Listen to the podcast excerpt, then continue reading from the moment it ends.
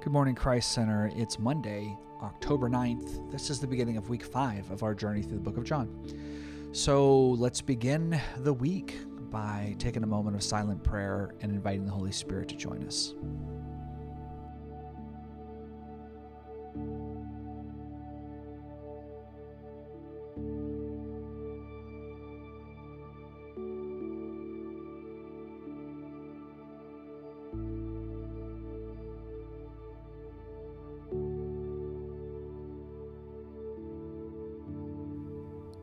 This is Emily Brown. Today's reading comes from John chapter 6, verses 1 through 15.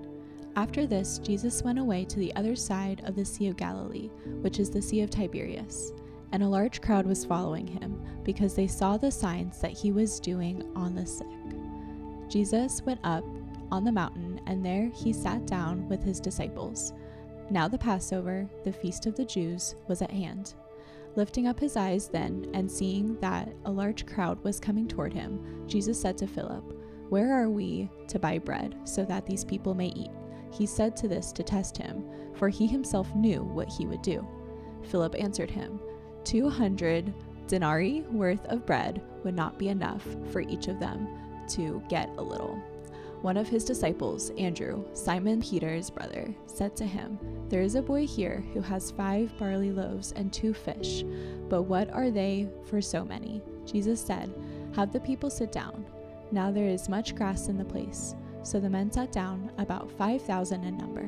Jesus then took the loaves, and when he had given them thanks, he distributed them to those who were seated. So also the fish, as much as they wanted. And when they had eaten their fill, he told the disciples, Gather up the leftover fragments, that nothing may be lost.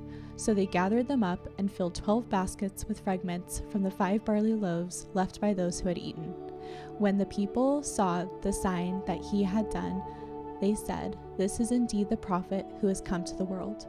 Perceiving then that they were about to come and take him by force to make him king, Jesus withdrew again to the mountain by himself. Back in my YWAM days, we had a saying You do the possible and let God do the impossible. When I read this story, I can't help but think about that statement. I think about those five loaves and two fish, like such a small possible offering. And yet Jesus blows it up and does something impossible. 5,000 people get a meal. That's pretty awesome. This is by far the biggest miracle John has recorded so far in this book. It's not a private miracle, like an individual healing or the discrete transformation of water into wine. No, this one was meant to be big.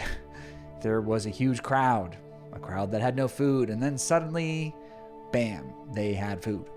Everybody saw it, everybody got to eat.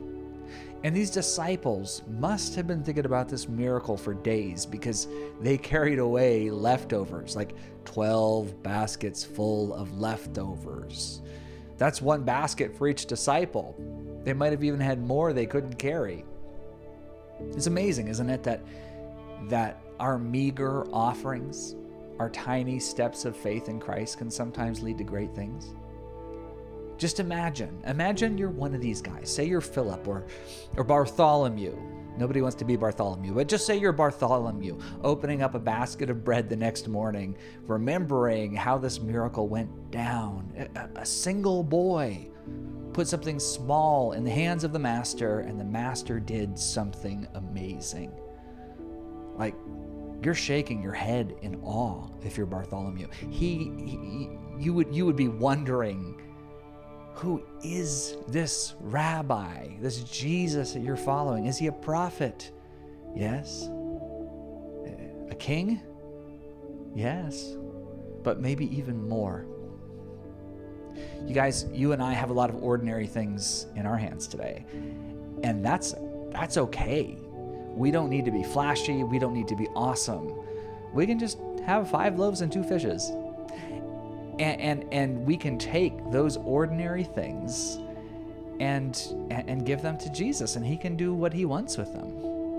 And I'm not at all suggesting that every ordinary thing will become an eye-popping miracle. It, it, it won't. Sometimes five loaves will stay five loaves. In fact, most of the time, that's just the way it is. But if Jesus wants to take our meager, ordinary gifts and do something awesome, he can. He's proven that. He is, after all, the God of the impossible. Let's pray. Thank you, Lord, for accepting my limitedness. Thank you that you're not limited. Help us all to remember that. In Jesus' name, amen. Thanks, guys. We will talk to you tomorrow.